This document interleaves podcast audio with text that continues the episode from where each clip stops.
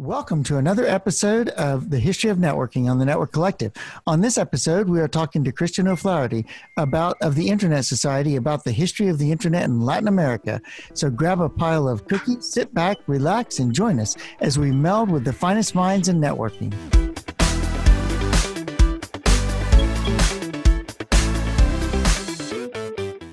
Hi, everyone. Welcome to the Network Collective. Donald, I see you are missing your frogs jumping on your head today. I am. I, I don't know what to do about that. But you do have the little door opening thing, so if somebody opens the door on you really fast, it catches. Which is good. Which is good because we wouldn't want to make a loud noise or damage the wall or damage the wall, make a hole in the wall. So Christian is over here, and Christian has a really cool looking wall art going on there. I think that's a rug, or is it? A, it is a rug. Yep. It is a rug. That's really cool. You usually put those on the floors, Christian. I, maybe they yeah. do. yes, both. It depends on the day. Maybe the room rotates. Maybe the room rotates. You're in Montevideo, right? Is that correct? Yes, I am. I'm actually yeah. from Argentina, but I'm living in Montevideo. Yeah. Uruguay. Right, cool. La Rambla, right? Well, yes, the office is nearby, but the I'm at home. is nearby the La Rambla. Yeah, that's what Yeah. I thought. Yeah, yeah, yeah. I've been to Montevideo a couple of times. It's it's a really cool place. Um, I guess there's a LACNOG there. In fact, I just saw the thing for the LACNOG call for papers, so I need to go ahead and put in a call for papers papers thing for the. Yes, but actually that was misleading information because the next LACNOG is going to happen in it's going to be in Rosario in Argentina. Okay, in Argentina. Cool. Yeah. If you're in the Latin American area, or you just like going to uh, operators conferences, LACNOG is actually one of the cooler ones. Um, I think I tend to go to CHINOG and I tend to go to RIPE and LACNOG, and LACNOG is one of the cooler ones. Unfortunately, I don't speak Spanish, so I just hang out with Christian.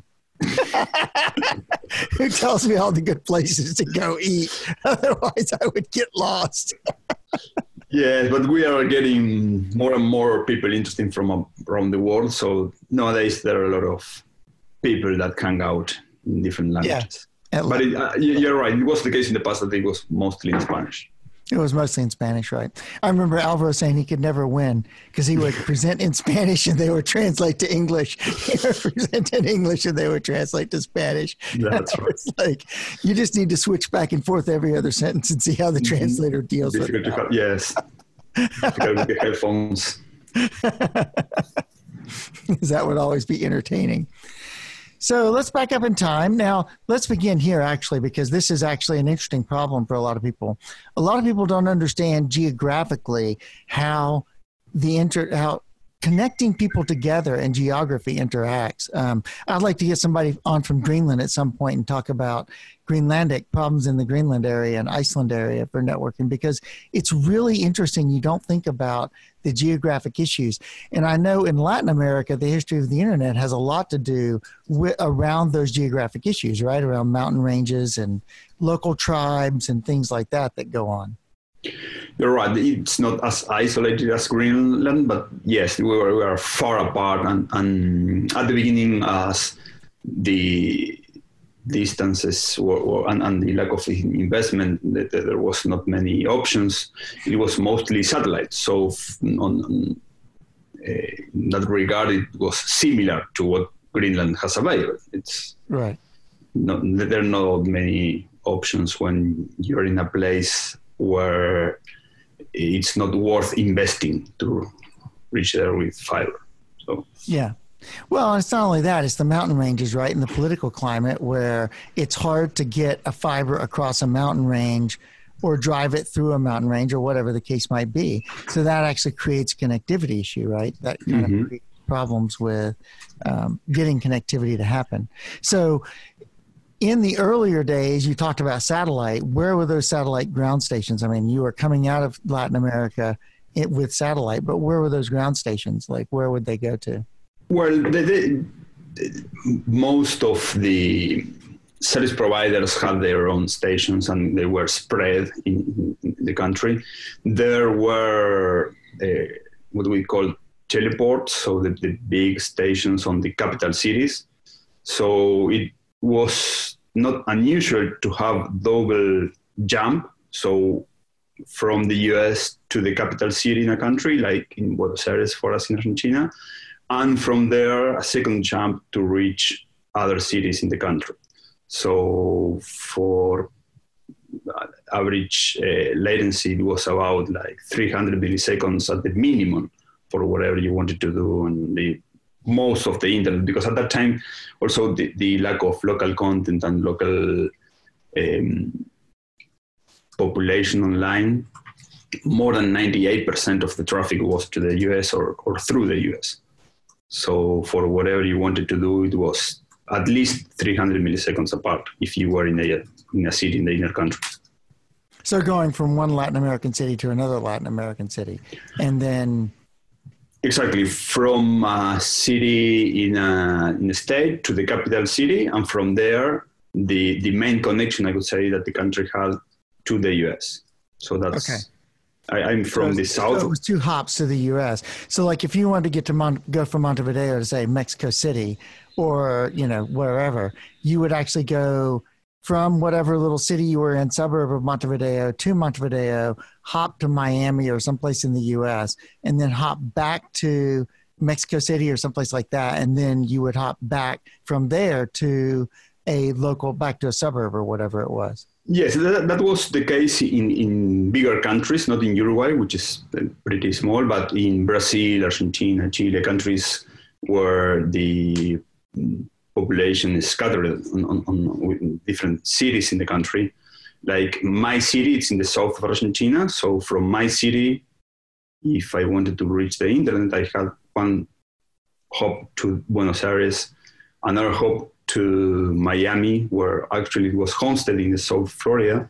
And from there, if I wanted to reach a city that was in, in, in Peru, for example, that would mean another satellite hop to Lima. And if I was trying to reach a city that was not Lima, it would be a fourth hop. So yes, it, it was. But you, you get used to that. I mean, everybody complains about latency, but when that's the only thing you've got, we did phone conversations and, and things that nowadays uh, sounds like impossible. And, and and we had like half a second of delay without any problem. Your, your brain deals with that. Yeah. i've always wondered what was wrong with you christian in that your brain deals with delays. Yeah. So no, you're saying it's a half second in the future I like that. Yeah. okay. so from there, I mean, so and that last hop would have been satellite as well, right? Or was it microwave? Largely microwave. Well, it was. It, it depends, but uh, in, in cities that were far apart, it was usually satellite. If they were not far from the capital cities on the countries, it was microwaves or, or, or it was landline connections. There were several uh, providers providing like frame relay or, or yes. Most people listening to this don't even know what frame relay is. Yeah, I'm sure. or X25. Oh no! Of course. Well, that, that was our initial connections in 1992. We used X25, paying by the kilo segment and, and tons of money to the public company. Yes, and, and, and at that time, fortunately, it was just telnet and very basic things that we had to do. But yes, it was extremely expensive and slow and, and, and very low, slow speed. So from there, I, you, you can bring in the Internet Society at some point whenever they started having an impact in the area. Was it then or was it later on? Because from there, you kind of moved more towards sea cables, right? Through Miami primarily. Yes, but the I started working or, or, or doing activities not, not as staff but engaged with ISOC in 1997, and there were several workshops for developing countries. And at that time, we still had satellite connections, but we were the, the initial investments to reach with subsea cables started at, at that time. So we prepared ourselves to uh, to a different internet, a new internet. The, the, the way that you plan your network when you are restricted on bandwidth, is completely different to, to when you've got plenty of capacity. So when we started those development workshops at that time, the, the, the, internet started changing, changing in, in, in, this region. So talk about that. I mean, what do you do differently when you're designing a network for well, like high delay, low bandwidth situations? A lot of us don't encounter that on a regular basis. The, the, the, the most important impact is in, in, in the growth of, of the network. Uh, not that much on, on the services because uh, services are, are service that demanded the, the user. So so you you, yeah. you you can't influence the user planning your network. So, but the um, the when you start using fiber and the equipment that you buy because you you need fiber ports, it's usually orders of magnitude more capable compared to, to the initial speed. When you grow with satellite links, the, the, the, the growth so was so predictable, I would say, that the equipment was always matching the the the, the bandwidth increase and and and, and the, the the size of the equipment wasn't very big. The local connections, the local links wasn't very big. But then when you at that time we, we had like uplinks on the order of the tens of megs, and the the fiber connection from the subsea cable was on STM1, 155 megs. So the equipment that we bought for those fiber connections was uh, huge compared to the small equipment. At the time, for example, we had like 7200s for, for the satellite connections, and that was enough. And, and they, we were able to, to run our network for like four years with them without any problem. yeah, we just applied the additional ports, and that was it. And then when we started with, with the, I think it was before the 12,000 was something else, I don't recall. But in, in a year, we had to replace the equipment. So the just yeah, because of growth, just because of port count. Exactly, because of growth in general. Because when you've got additional bandwidth, you can uh, deploy additional services. You've got the data center services that you didn't have before. You've got uh, additional areas in your network that you were not able to cover because of competitive reasons or whatever. So you start growing in a completely different way, and and that was an amazing experience. So, so you talk about how you just kind of adapted to it, but there was definitely like an economic issue, right, with having such slow links that bounce through, a, like bouncing through Miami. Not because it's a foreign country necessarily, just the distance and just the the amount of delay and stuff that's on the link. It makes commerce really hard, right, and stuff like that. So, uh, what like what what impact would you have had? Well, when we were in satellite, we didn't realize that we had like limitations we we we thought that that was the internet that we had available and the, the, the businesses and services and wh- wherever we needed to, to deploy, we did it. And some of them worked better. As, as I said, we were able to have phone calls with 500 milliseconds, and that worked. Of course, when you've got fiber, then you've got a different experience, and, and you will never go back to satellite or to get yeah, used to, right, to, course, to, to the but the businesses themselves, the services, the opportunities uh, were not different. Well, I can't say that we were restricted by the, the, the technology in any way. We used as other regions, of course, differently because the, the quality was different, the experience was different, but not the right. type of services. Okay. So was LACNIC formed before? When was LACNIC formed in this process? It was in, in 2012. So oh my when, goodness! So we're let's not. No, sorry, sorry, sorry, no, no, sorry. Two, two, 2002. 2002. Okay, so let's not my, jump my ahead fault. that far. We're not. what, is, what does LACNIC stand for? It's Latin American Network information center, but actually it's the RIR. So at, at that time, yes, you have AFRINIC and LACNIC and uh, APNIC. So, so at that time, y'all were getting addresses out of ARIN, right? You were getting address space out of ARIN. Is that correct? That that's correct, and Yeah, which is North American technically. It's not South American. So you Well- have a local IP address pool. the, the but the A it's for America regional Oh, okay. internet. So, so uh, it, it was it was fine. We, we were in the American registry. We were America, so that that was okay. But then the, our services and businesses and networks were so small compared to the US companies that the need for a different service was obvious with different prices, different PDP policy process, and, and the, the, the participation was al- almost absent from Latin America in our arena at that time. So there was a need to to have a, a, a different service for, for the registry in this region, and that's why uh, we started discussing about uh, regional registry for ourselves. having a regional registry. So Yeah. another thing that, that I would think is that with that kind of service, you didn't have much of a community, right? I mean, the importance of community in building networks is vastly underrated by a lot of people. And I don't think there was a lot of community until you started LACNIC either.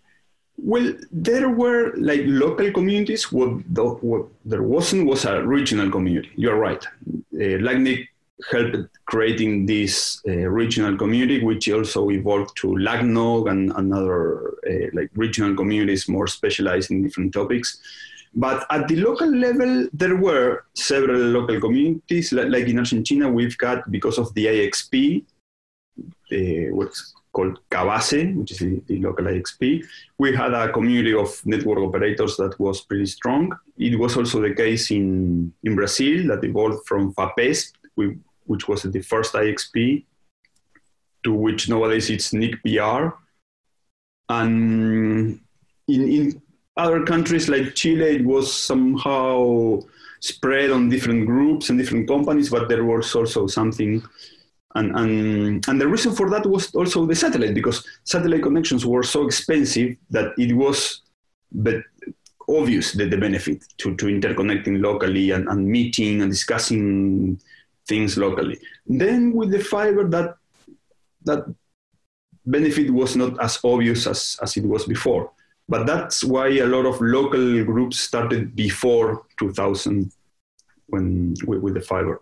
Okay, so the fiber first came in in 2000. It was basically bouncing sea cable via Miami or someplace like that, right?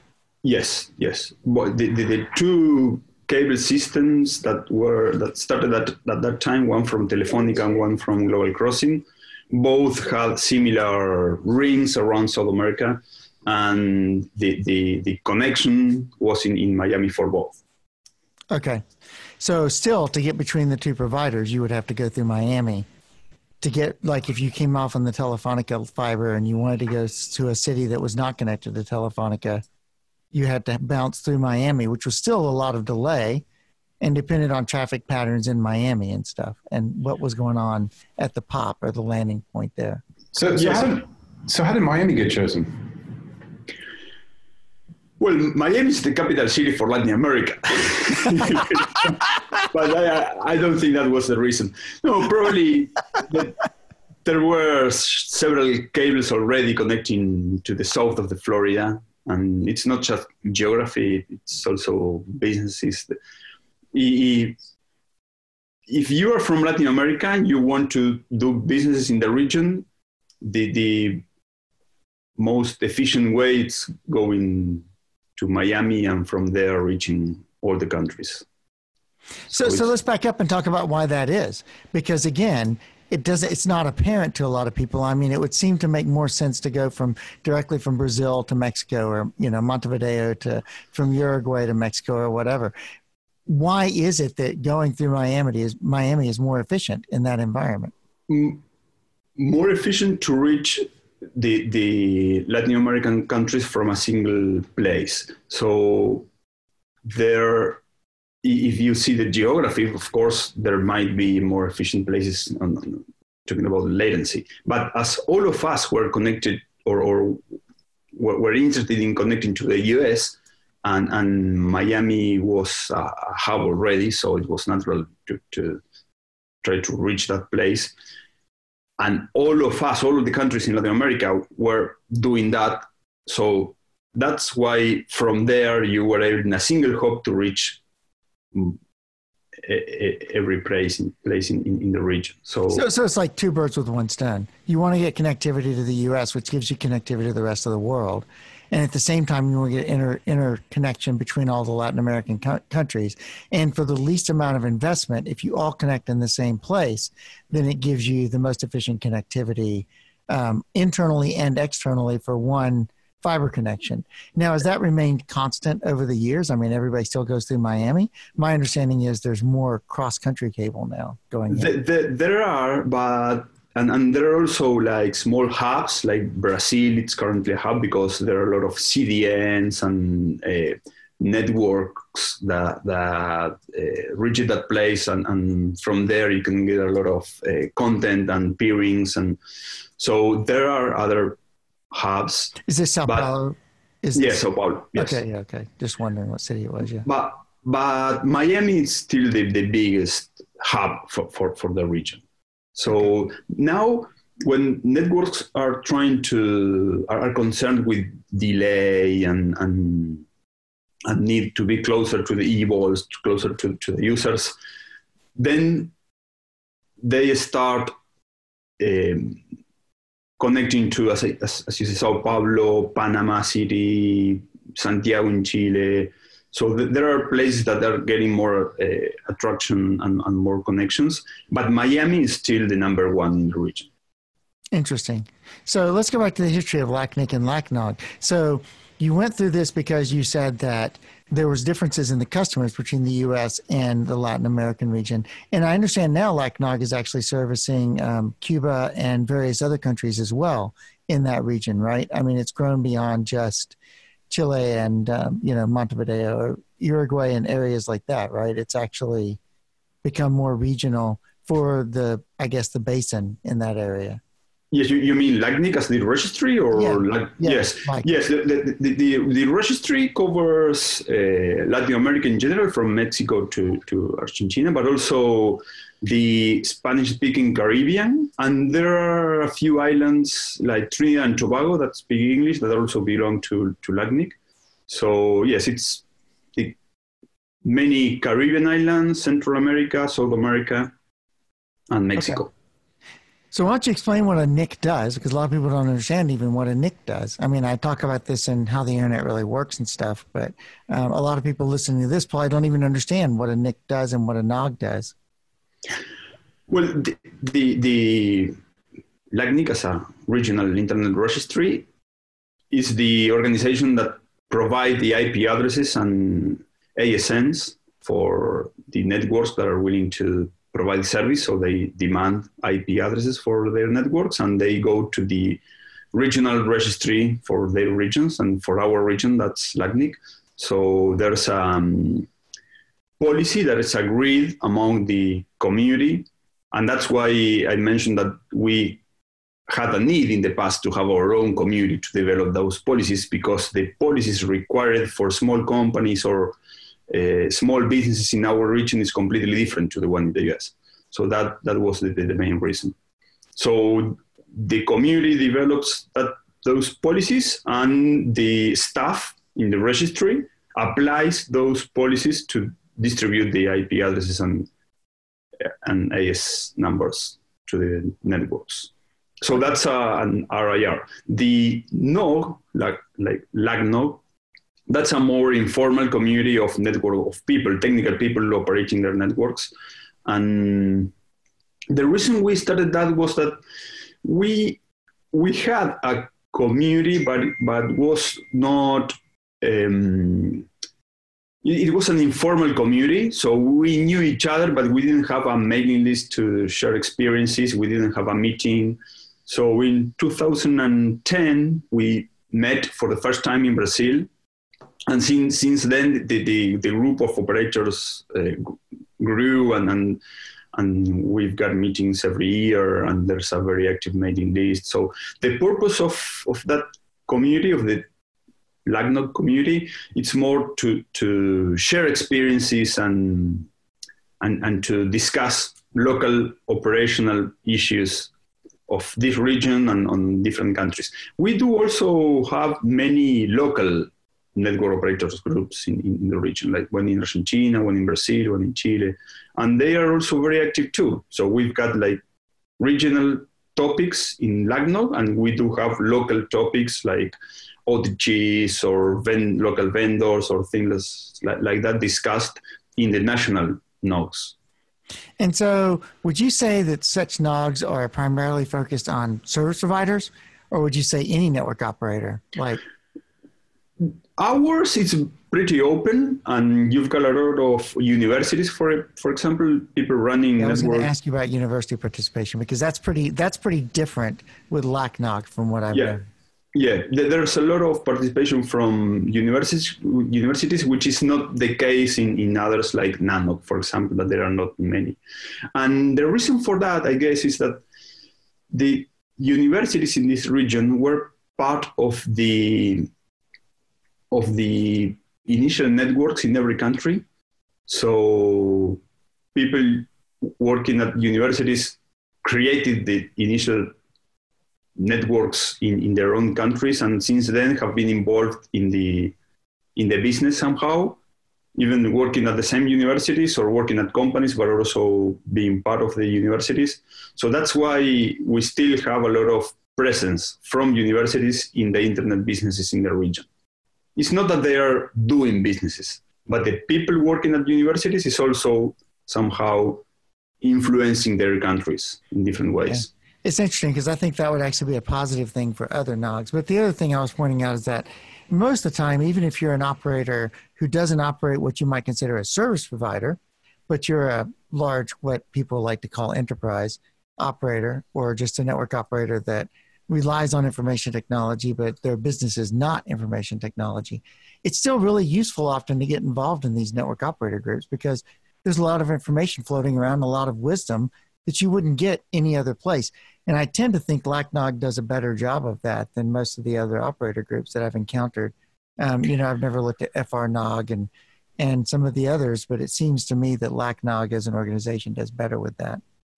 Yes, I don't know if it's something that we are doing on, on purpose, and, and, and actually we, we, we, we never thought about that. But one of the reasons could be could be that on, on when we select presentations for our meetings, we really enjoy presentations from researchers and, and experiences from universities. Sometimes when I, I do recall like five years or four years ago, when there were a lot of discussions on IPv6, the ones with most more, experiences or and, and, and more things to, to to present were the ones from the universities because service providers were not very, uh, I would say, um, they, they were not early adopters and, and they, they didn't have anything to, to present. Interesting. Okay, cool. So another question I was going to ask you about was internet exchange points, which is interesting to me that I know that they have played a much larger role in Latin America than they have in many other areas. Can you explain like why that is? I think you talked a little bit about this early on, but a lot of people don't even understand what IXPs are.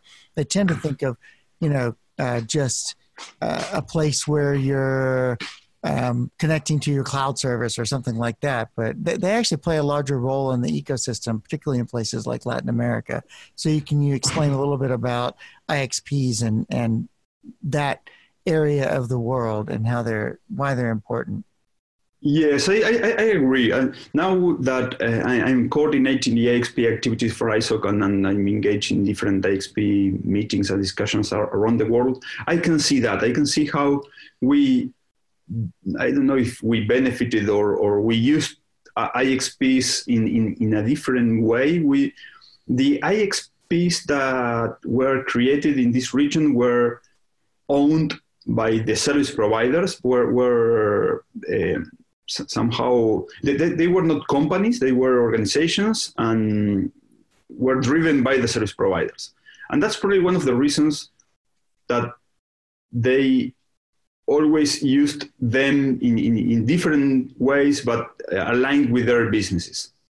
And they were they were very active on and, and I would say Eh, effective on addressing issues, different issues on, on different periods. Like as I said at the beginning, it was because of the satellite connections that that was. Well, was say regional connectivity is a big issue in that type of environment. Yes, but that, that was a driver. But then when the like five years after that, 2000 and, and something, when the peer-to-peer connections and there was an explosion of peer-to-peer traffic which surpassed HTTP at that time, then the, the, uh, the, the IXPs also had a very important role and, and they were very efficient for traffic exchange. And then I do recall in Argentina and Brazil too, there were a lot of uh, discussions on, on, on, on policy issues and things that were not technical but were more related with regulation. And because of the IXP community, the companies were able to discuss them in, in, a, in a business table and and face the governments from a more, more um, I would say, common position. Mm. So, in, in diff- so, so even in addressing government policy towards the internet, the IXPs played a major role because they were already these types of centers of communities that were already there, which we don't have that experience in like North America or in Europe so much for various reasons.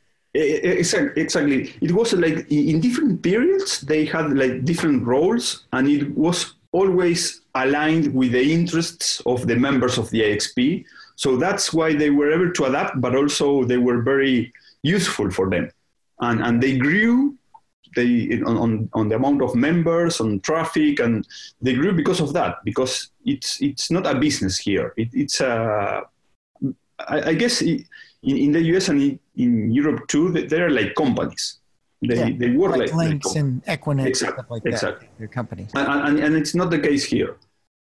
Here they are used more as a resource for the companies and, and not as a more as, as a, cooperative or something like that than yeah. it would be yeah in other places and because of that we are trying to to promote additional IXPs in countries where they are not working well they're very small or they're they, they don't have like in guatemala so yeah. as, as they've been so effective for for development i would say in this region we are promoting them and helping them. We, we, try to provide equipment to put them all together to to agree on something and, and we are also using them for um, like in, in, Honduras or Bolivia, there are countries where there's no IXP and also there's no uh, NREN. The, the, the universities are, are, just buying from a service provider instead of interconnecting them.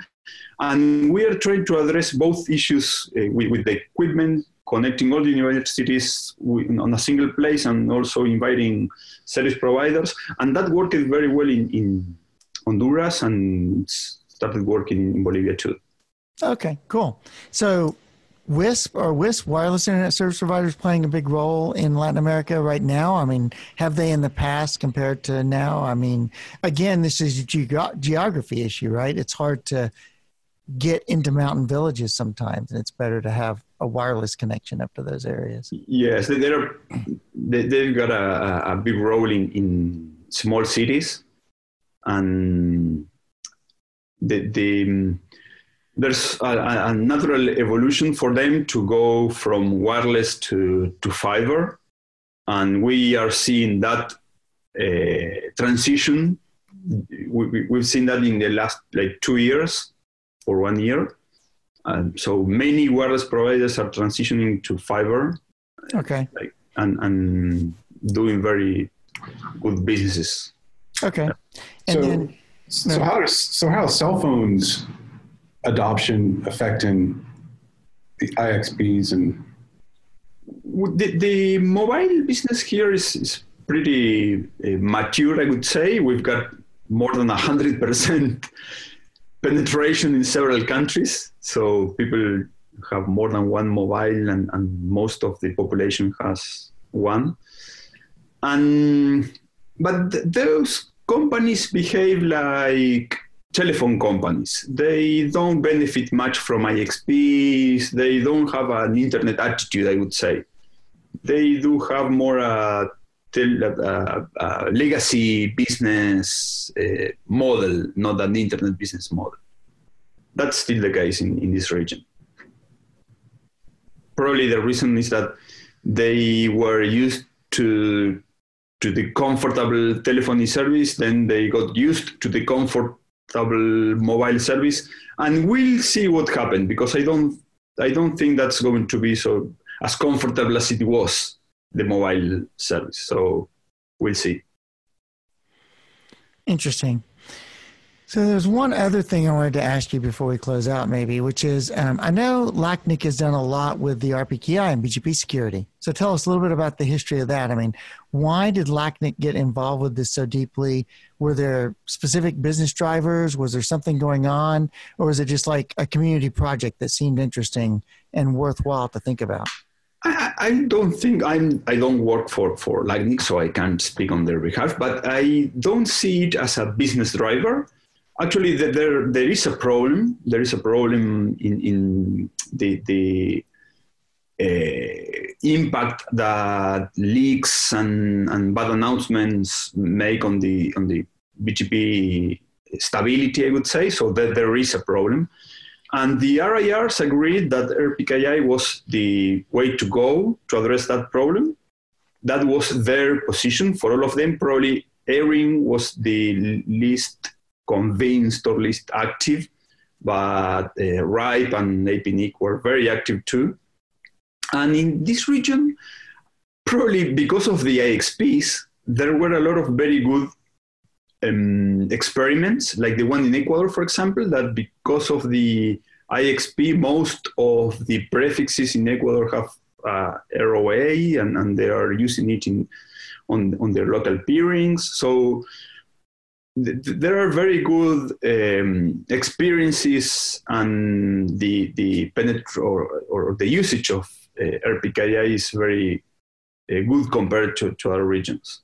But it's not. I, I don't. The IXPs infrastructure. I, I, yes, I, think it's more because of the network operator groups, groups because of the IXPs, because of the strong LACNIC community that uh, bought that product and and and felt it, it was something worth exploring and and I, I don't think that, it, that, there was any additional reasons for, for them to okay. promote. I was just curious because I know it's a big it's a been a big thing at the LACNOG conferences to talk about it a lot and stuff. Yeah. Like so cool. Yes, it's it's uh, you're, you're right. As LACNIC was interested, it was one of the topics that um, was had more presence in, in the presentations, and because of that, it created more interest in the operators, and because of that, they probably tried and signed their own, created their own certificate. So yes, there were multiple reasons. Cool, excellent. So, any questions, Donald? No. He's given up on us. no, I haven't given up. so cool. Thanks, Christian, for coming on um, to this issue of networking. And uh, maybe we'll have you back on to talk about some other challenges in Latin America or what happened at uh, LACNOG or something like that. Might be kind of cool, some of the presentations going on.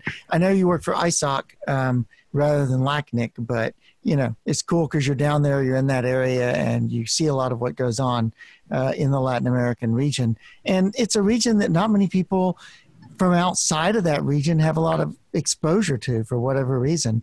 I don't necessarily understand all the time. We tend to get trapped in the Europe, US kind of thing, and then we go Far East sometimes and things like that, but nobody ever seems to think about or to deal a lot with the Latin American region for some reason. It's kind of strange. So that was kind of part of the reason I wanted to have you on because it's it's cool to hear from Latin America and uh, you know talk to some about some of the challenges and some of the history of what's going on down there. So cool. So um, thanks and um, thanks for listening, Donald. Where can people reach you? You can find me on place. yeah the usual place on Twitter at Nina Usharp. Okay. And do you blog or anything, um, Christian? Mm, well, I sometimes blog in, in, in ISOC. So, oh, in ISOC. So like now ISOC, internetsociety.org. Yeah. Okay. And do you have a Twitter or anything? I do, but I'm not very active in Twitter. Oh, just like me. I should be and, more active. Yeah, no, no, not necessarily. No. Okay. Whatever. That, you should yeah. blog. You should blog more of it. Twitter. Yeah. You know, some people like it and some people don't. I, but you know, it is what it is. So you can always find me, of course, at rule11.tech and at the Network Collective. And thanks for listening. And uh, we'll see you next time on the Network Collective History of Networking. Thanks.